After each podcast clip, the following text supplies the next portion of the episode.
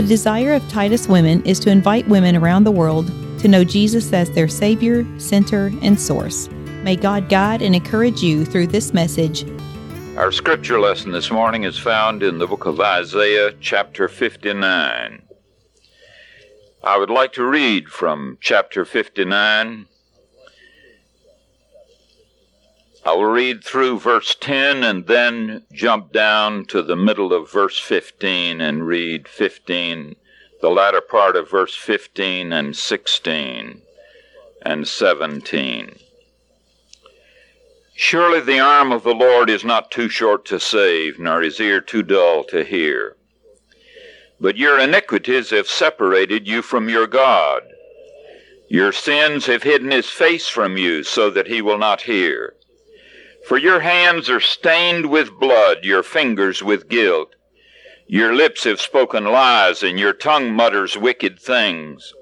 No one calls for justice, no one pleads his case with integrity.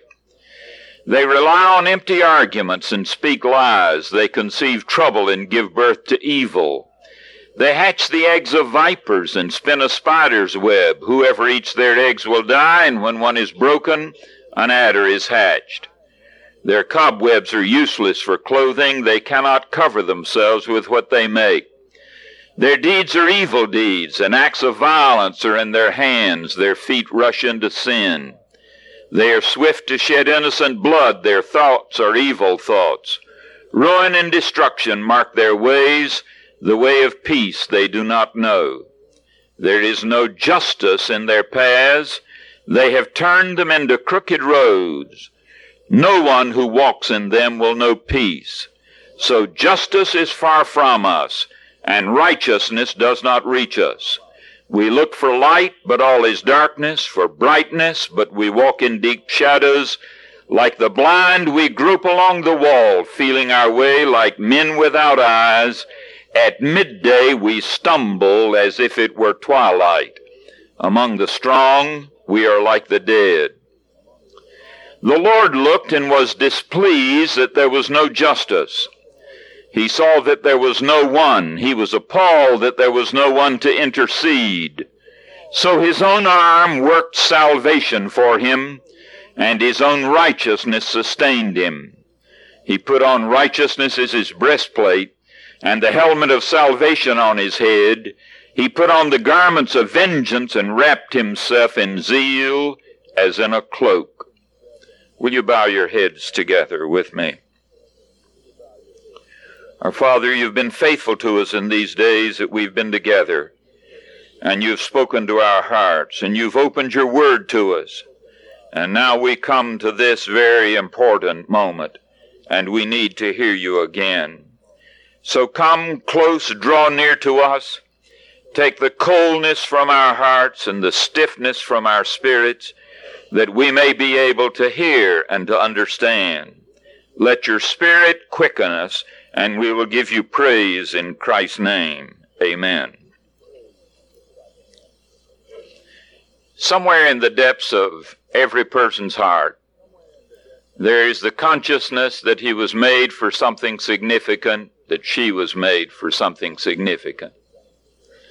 There's no other way to explain the self obsession that we have. And there's no other way to explain the pride that is found in the human heart. Now, you and I often see it, and it's negative to us, and it's, it's something that's offensive to us. But why is it that the person, the last person in the world that you ever thought had any right to have any pride in him was loaded with it? You may be talking about yourself or you may be talking about me, but there is a pride in every human person you've ever met. Now, I think that it is because deep in every person's spirit, there is a sense that he or she is supposed to count and supposed to be significant. It is unthinkable to an ordinary person that we could be here and not be worth something. Now, my question is can one person really make a difference in human history and make a difference in life? More can a person like you or a person like me make a difference? Now, I know that you and I say, of course, one person can make a difference if you're an Abraham or a Moses or a David or a Paul or a Martin Luther or a John Wesley or somebody like that. But can an ordinary person make a difference? There are uh, five passages of Scripture that have uh, spoken to me in the Old Testament where in every instance God said, if I could have found one person, my circumstances would have been different. And if I could have found one person, I could have done something very significant. There's an unbelievable verse in chapter 5 of Jeremiah. Very simply, it says, Go up and down the streets of Jerusalem, and you will remember Jerusalem was the center of the earth. For the Jew, it was the holy city. Go up and down the streets of Jerusalem, look around and consider, search through her squares. If you can find but one person who deals honestly and seeks the truth, I will forgive the city. And of course, the context indicates if Jerusalem can be forgiven, all the ends of the earth will feel the impact of that gracious act. Now, uh, one person make a difference? If you will look at uh, the 22nd chapter of Ezekiel, you will find a very similar thing. That chapter 22 is a chapter that uh, spells out an incredibly horrible situation among the people of God and in the city of God. It sounds remarkably like the world of which you and I are a part. The princes who rule the country are using their political positions for personal gain at the expense of the ordinary citizens. The priests who in that religious society were the major figures in Jerusalem, they said they've reached the place where they can't tell the difference between the sacred and the profane. And they call the common the unholy holy, and they don't recognize the sacred and the holy for what it is. They can no longer differentiate. The prophets who speak or who are to speak the word of God, the passage says that they say God has spoken when God said he hadn't said anything, and that what they said was the word of God was simply their own word, and they spoke it for personal gain. And the ordinary people like you and me, live looking for an opportunity to take advantage of their neighbors and prey on them parasitically. Now that's the kind of society to which Ezekiel speaks. And he says God spoke and said, I look for one person. I looked for somebody who'd build up the wall, who'd stand in the gap between me and that city because he said, if I can't find, find someone who will stand between me and that city, I will have to move in judgment upon the very city of God. Now, implicit within that clearly is the indication that if God could have found one person, he could have saved the city of Jerusalem. Now, there are three passages in the book of Isaiah. One is in chapter 50, one is in chapter 63, and the third is in chapter 59 from which we read a few moments ago. And you heard the passage that was read. It's a passage I hate to read because it's such a horrible passage. It is a description of a city where justice has disappeared, unrighteousness prevails, the moral darkness is so great that men stumble at noonday and the best of men and the wisest try to find their way through the moral fog looking for some wall to guide them because the darkness is that great. Somewhere in Nietzsche, there's a line about needing to light the lamps at noon. I have no question, but that he found it out of Isaiah 59 when he said the darkness was so great at noontime, we need to light the lamps so somebody can see. And God speaks and says, uh, is, in, is there something wrong with me that the world's like that? There's nothing wrong with my arm that it cannot save. And there's nothing wrong with my ear that I cannot hear. And there's nothing wrong with my heart that I would not respond. And so he said, I looked for one person and I could not find that person. And because I could not find that person, I was astounded. Now it's interesting, as we said the other day, when omniscience is surprised. But God is shocked that he cannot find one person who will make a difference in his circumstances. And that brings us to that other paradox. Isn't it interesting when omnipotence needs help? And isn't it interesting when the divine God, on whom all things depend, looks for somebody to help him, God, out of his dilemma? And so he says, I looked for a person and could not find one.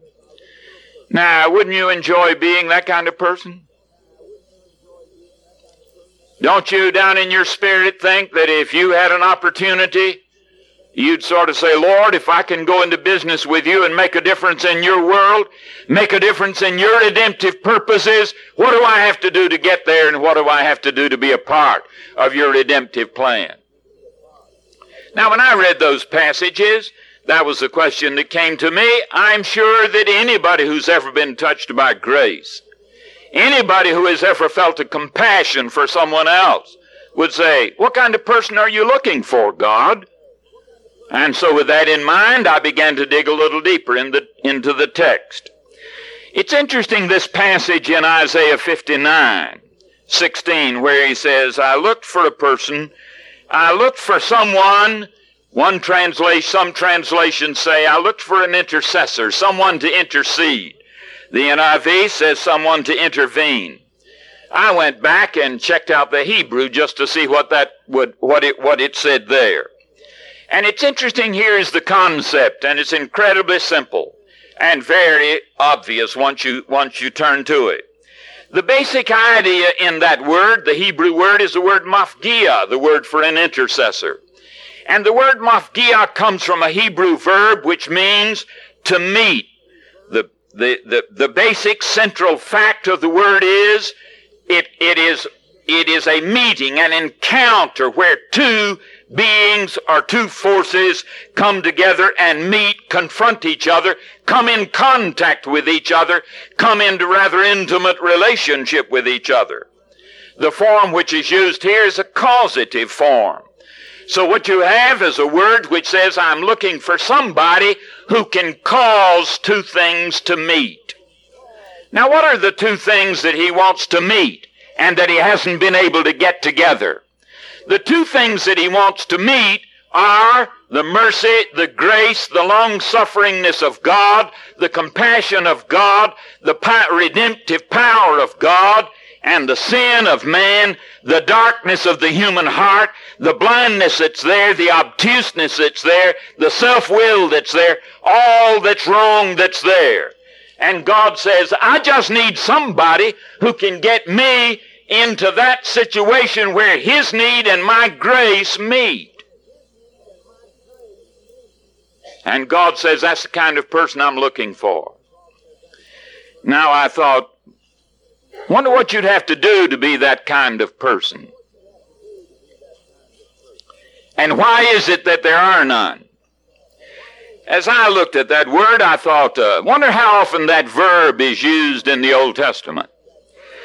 And I checked in the Old Testament and found that uh, the form, the hiphil, the causative form that you have in Isaiah 59 occurs only six times in the Old Testament, and three of them are in Isaiah.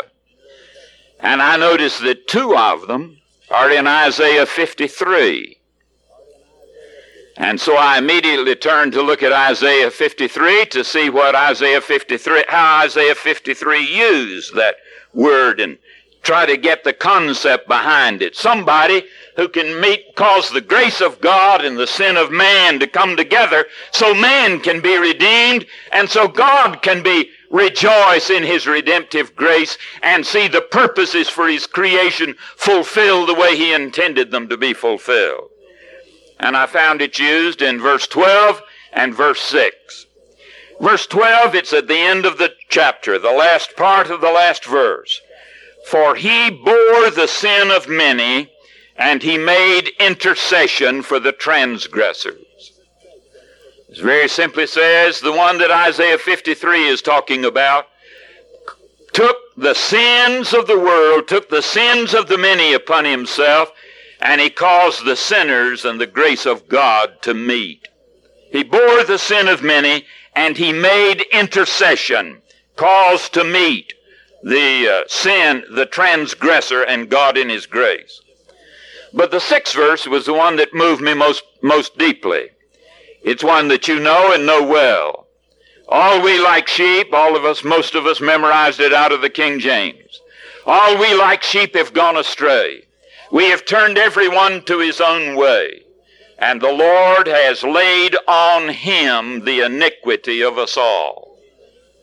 But when I read it in the Hebrew, it reads a little differently from that. That's a rather free translation. Because literally what it says in the Hebrew is, all we like sheep have gone astray. No problem with that. We understand that. We have turned everyone to our own way. That's the essence of the problem. We turned away from Him. We turned to ourselves.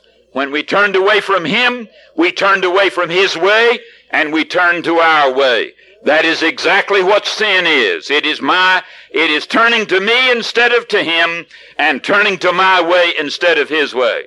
All we like sheep have gone astray. We have turned everyone to his own way. And the Hebrew says, and the Lord has caused to meet in him the iniquities of us all. And what it says that in that uh, person in Isaiah 53, that sin of the world and that power of God met and they came together inside Jesus Christ. He took our sin into himself. And God says, I'm looking for somebody who can do that. So I thought that's interesting, of course. We know that. The one that's the answer to the needs of the world is Christ. But the implication in all those verses is that if he could have found somebody other than Christ, he would have done it. He looked for a person and he was shocked that he couldn't find one.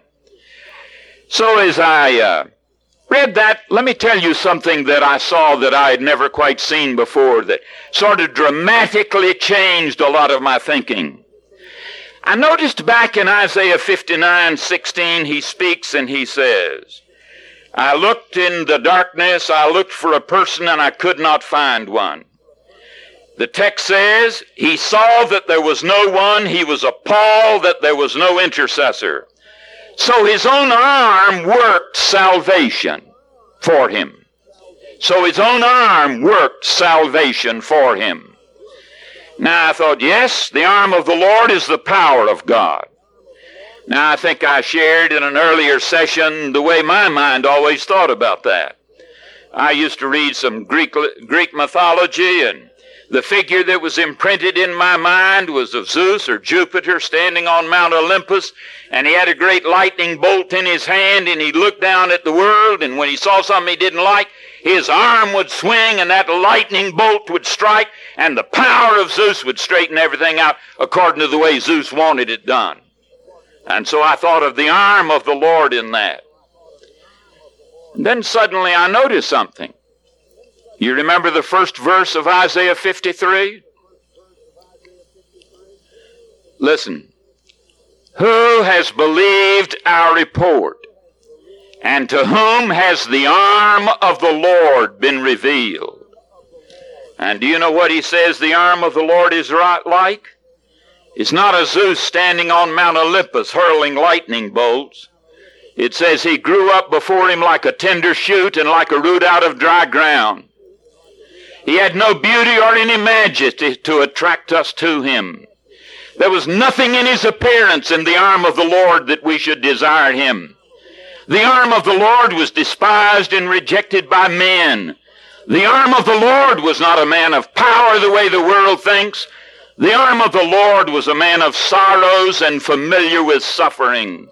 Like one from whom men hid their faces, he was despised and we esteemed him not. Surely he, the arm of the Lord, took our took our infirmities and carried our sorrows, yet we did consider him stricken by God, smitten by him and afflicted. But he was wounded for our transgressions, he was crushed for, crushed for our iniquities. The chastisement of our peace was upon him. By his wounds we were healed. All we like sheep have gone astray. We have turned everyone to his own way.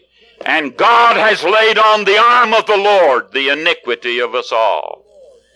And you know, suddenly I, something, I hope you can hear what I'm saying, and I hope you haven't gotten lost in everything I'm saying.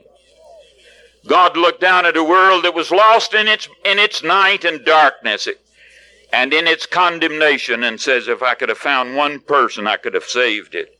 And he said, when I couldn't find one, my own arm brought salvation. Do you know what dawned on me? God looked down at a world that was lost and said, How under the sun can we ever save it? And God said, if I can't find one, I have no option. I will have to become one. And so the eternal Father turned to the eternal Son and said, Salvation, if it's to come in that world, it's got to be worked out down there, and it's got to be worked out in one of them. Are you willing to go down and become one of them so that that lost world can be redeemed? And do you know, suddenly it dawned on me that salvation doesn't never comes this way.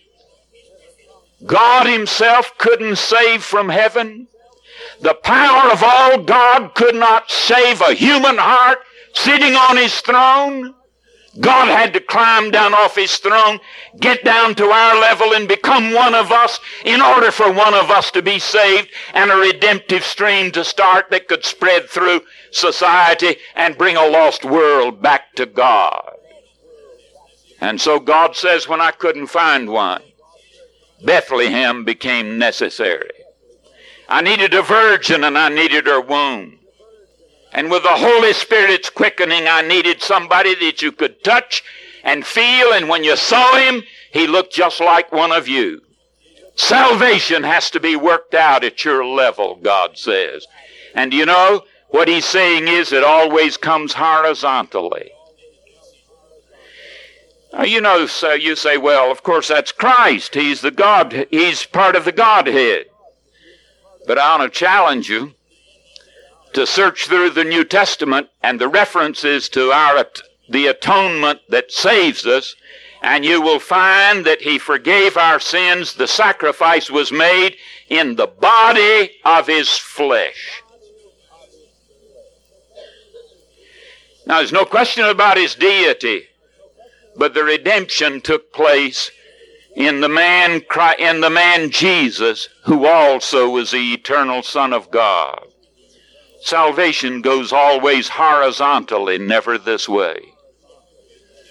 And you can do all you, you can wish all you please that God would zap people, but it doesn't come that way where God sits on his throne.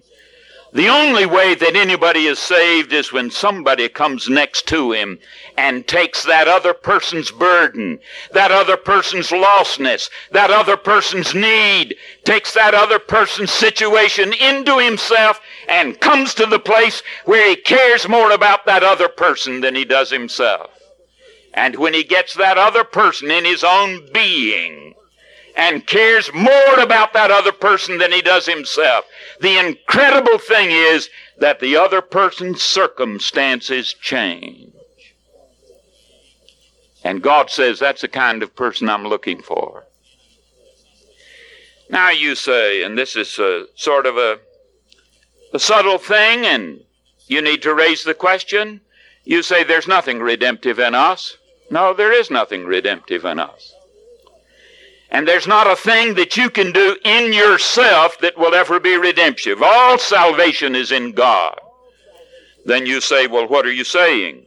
Let me see if I can make it clear.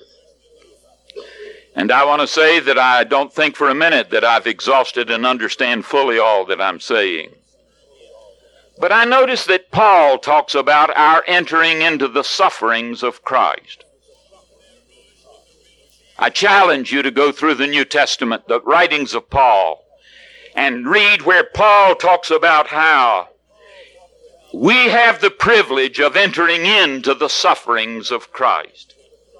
Paul himself felt that he had entered into the sufferings of Christ. And Paul indicated that uh, when we enter into the sufferings of Christ, it makes a difference in another person's life. You remember that passage? Now thanks be unto God who always leads us in triumphal procession in Christ, leads us to in the cross, leads us into sacrifice, and he says that the fragrance of the gospel may be spread in every place through us, in us. If it's going to be spread, it's going to have to be spread through us. You say, uh, then there is that passage where Paul says, Death is at work in me, and because death is at work in me, life is at work in you. Read the passage in 2 Corinthians 4. As you live with Paul, you will find that Paul is saying there is something that can happen inside of us that makes a difference in other people's circumstances and situations. When I got to that point, I remembered those verses that tantalized me and that I never would admit were in the scripture. I missed them for years. I missed them because I wanted to miss them. I could not face them. Those passages where Jesus said, if you get me, you get my Father. And if you miss me, you miss my Father. And I said, yeah, that's right. I have no problem with that. All salvation is in Him. And then I found those passages where Jesus says, if they get you, they get me. And when they get me, they get my Father. And if they reject you, they miss me. And when they miss me, they miss my Father.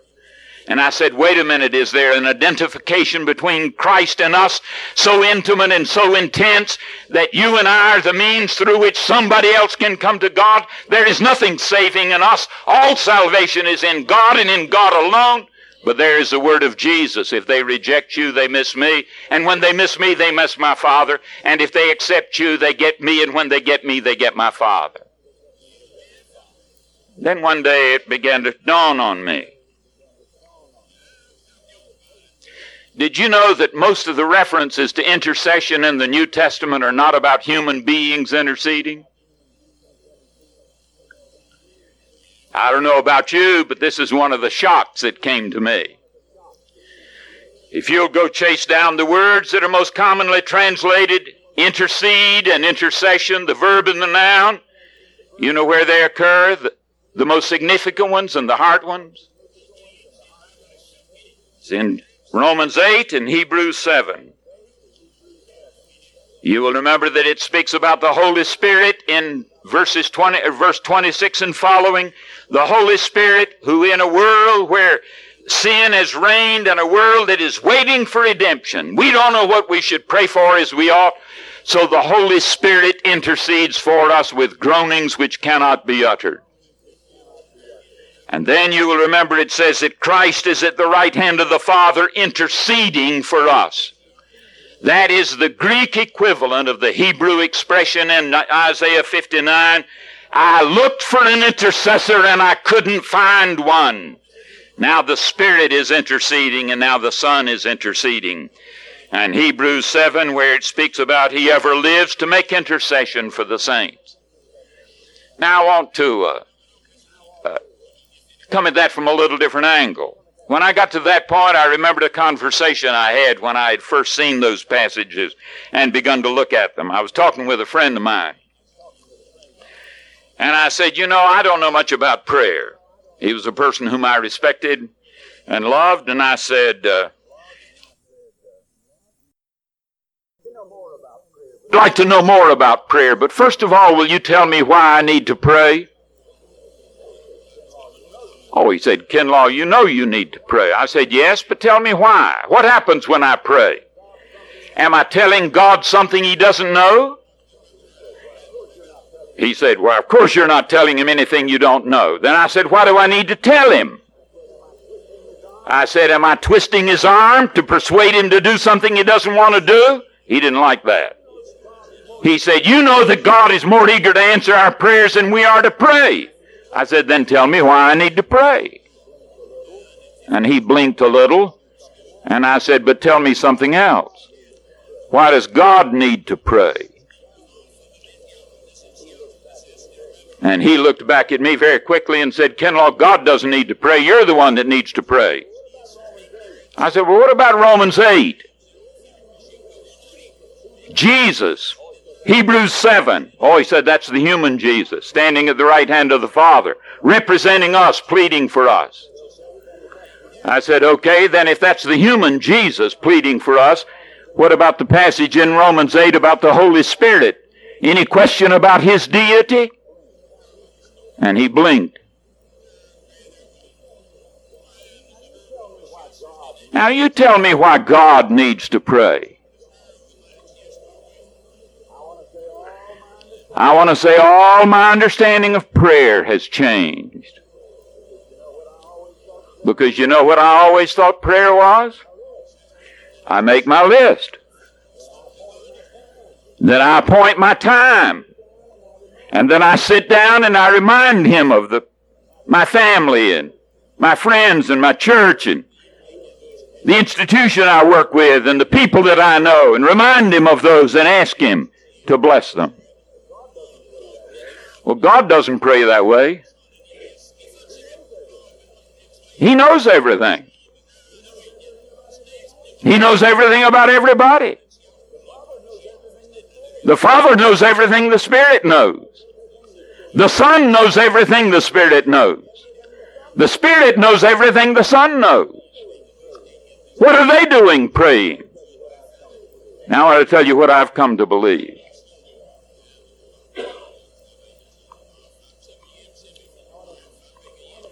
I want to I want to pinpoint it in a story. I got the story from the women in my life. I got a lot of women in my life. I got a wife and four daughters and a daughter in law and 11 granddaughters.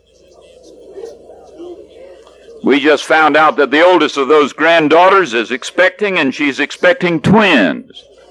So I'm wondering if it's going to be two more women in my life. And if it is, that's wonderful. Now, there are a few males in our family. We've got one son. We've got five grandsons. And it would be very interesting if there were two great grandsons, but we'll see about that. But the women in my life have taught me many things. One of them is they taught me about a British missionary by the name of Amy Carmichael. Periodically, quite often Elsie will turn to me and she'll say, You need to read this. and the way she says it, I know jolly well what she's thinking. And uh, so they turned to me one day and said, You need to know this and read this. So I read the story about Amy Carmichael. She was a British missionary who went to India. When she got to India, there were a lot of things impressed her, but the thing that God laid on her heart the most were the temple girls. Those usually were the children who had lost a father. When the father died, the mother was burned with the father because the father would need her to serve him in the next world. And so here were these children with no father or mother. The father, the boys, of course, were valuable. They could work. Who wanted the girls? So they give them to the temples. And when they gave them to the temples, the temples used them for prostitution purposes. So you had 13 year old girls whose bodies were racked with venereal disease. And their destiny was to be prostitutes in those temples. Amy Carmichael watched those and she said, somebody needs to do something. She said, what a waste of human beings. What a perversion of God's intentions for human beings. And so she began planning schemes as to how to get some of those girls out of the temples. And she got some, and over a lifetime saved hundreds and hundreds of them. At one point, though, she had, uh, there was a girl that she had been working with, and the temple had recaptured her. And so she thought, now the high priest, the chief priest in that temple, is a religious man. There's bound to be some compassion in him, and so she went to see him. She said, uh, she sat down with him and said, now if you'll give that little girl to us, we'll educate her. We'll teach her to read and write. We'll train her in some useful discipline so that she can make a contribution to Indian society. We will educate her so that she can give leadership in your society. And we'll get her medical help so that she can be well and strong. She said, I watched the gleam in the guy's eyes and the hard lines in his face. And she said, I knew that that girl meant money to him and to that temple, and he was not about to turn her loose. He could use her for his own ends and for the temple's ends. She said right at that time she had been going through an extremely difficult time on some other scores. She said the Hindu priests were not happy with what she was doing. And so the Hindu priest went to the Hindu businessman and said, You've got a, there's a woman over here, a British woman, who's creating problems for us. Do something about it. So the Hindu businessman went to the British businessman and said, You got a, you got one of your fellow citizens over there that's creating problems.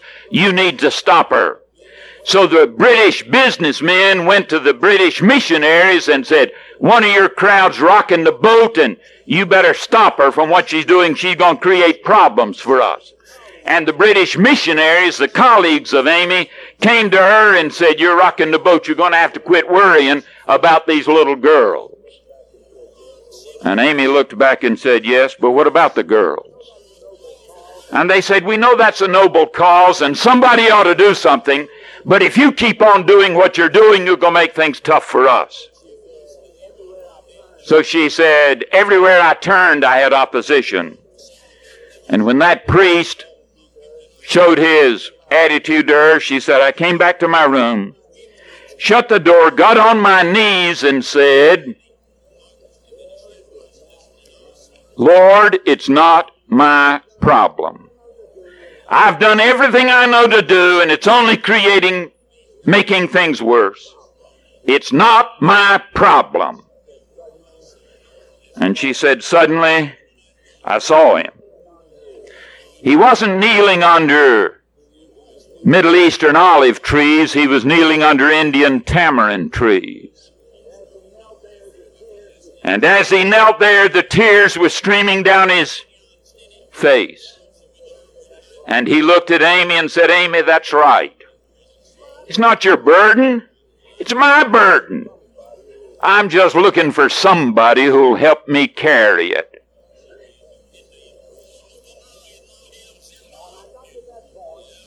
Now, when I got to that point, now my mind's queer, so you be patient with me for a minute. Do you know what came to my mind? I'm just looking for somebody who'll help me bear it. Do you know the strongest word in the Old Testament for forgiveness? It is the Hebrew word to bear. In the Old Testament, you have trouble knowing how to translate it. Whether you translate it literally bear or whether you translate it forgive. Read the 32nd Psalm. Blessed is the man whose trespasses are borne whose sins are covered. Because when God bears our sins, forgiveness is possible. On that cross, He bore our transgressions. He bore our sins. And Jesus looks and says, I'm just looking for somebody who'll help me bear it.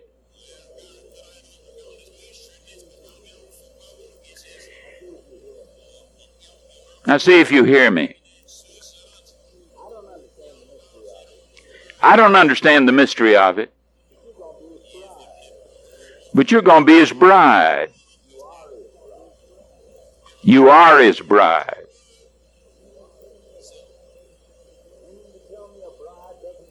You mean to tell me a bride doesn't bear the burdens of her spouse?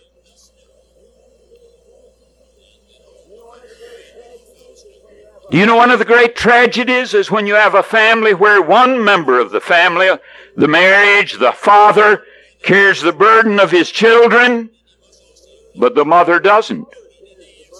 Or whether mother carries the burden of the children, but the father doesn't.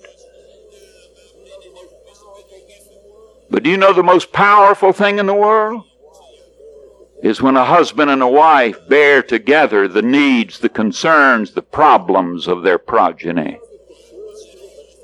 Do you know the security of a child whose parents bear equally his or her needs?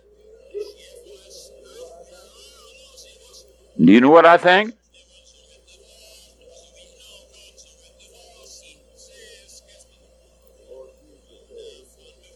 The Lord Jesus says, I can't reach every person. And the only way I've got to reach them is through you. But the only way you can ever count is for you to get to the place where you care as much about them as I do. And how much do I care? I came to the place where I cared more about you than I did about myself. And if you'll just let me bring you to the place where you care more about somebody else than you do yourself, then you will become part of my redemptive program.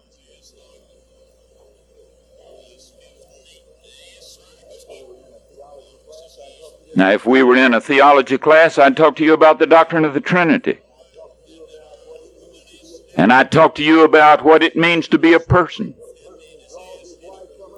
That a person draws his life from another, and a person, if he's to be fulfilled, gives his life to somebody else.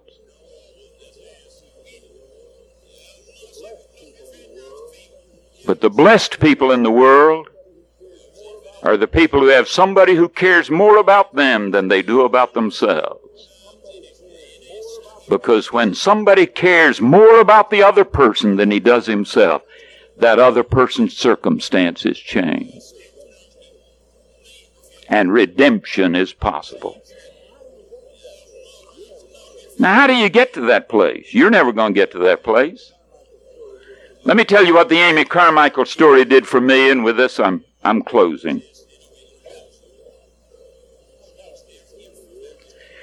I pastored for many years and have been in Christian service of one kind or another all of my adult life. One of the guilts that I've carried across the years is I'd say to myself, I wouldn't say it to too many other people, but I'd say it to myself, Kinlaw, you don't pray enough. And Kinlaw, you don't know enough about prayer. So occasionally I'd get my conscience sensitive enough and the load of guilt high enough that I'd spend more time in prayer. And I'd begin to get a concern. And when I began to get a concern, you know what I'd say? I'd say, Good going, Kinlaw. You're getting to where you care. You know, I think that's pure heresy. There's not enough goodness in any of us to care about anybody else more than ourselves. And the only way we're ever going to care is to let Him put His care in our hearts. He died on the cross and He bears us today as He intercedes. And the Spirit does it with groanings which cannot be uttered. Do you know what I think God's looking for? I think God's looking for some people who'll share, help share His burdens. I want to ask you if you've ever learned to get alone with God, with His Word, and say, God, what are you caring about today? Will you let me enter into it? Will you put some of your concern in my heart? Could I help carry that burden with you? And suddenly you begin to find something inside you beginning to change and you begin to find a load, and it's not your load, it's His. And there's something about it when you let His load become yours.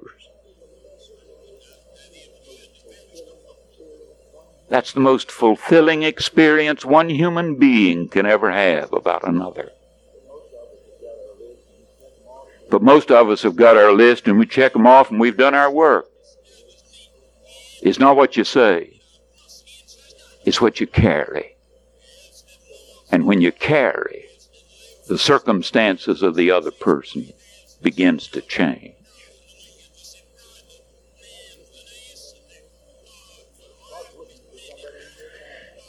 God's looking for somebody in your family. God's looking for somebody in your church. God's looking for somebody on your street. God's looking for somebody in your community, in your social group, in your wherever you work. God's looking for people. He's looking for intercessors. Not people who will verbalize, but people who will bear.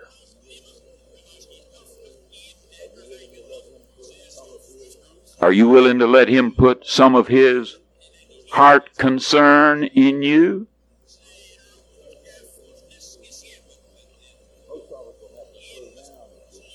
Most of us will have to slow down if we if we get it. And we'll have to open up.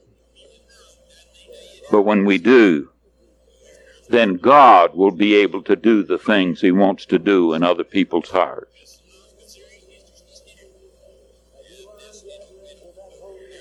Have you learned to enter into that Holy of Holies?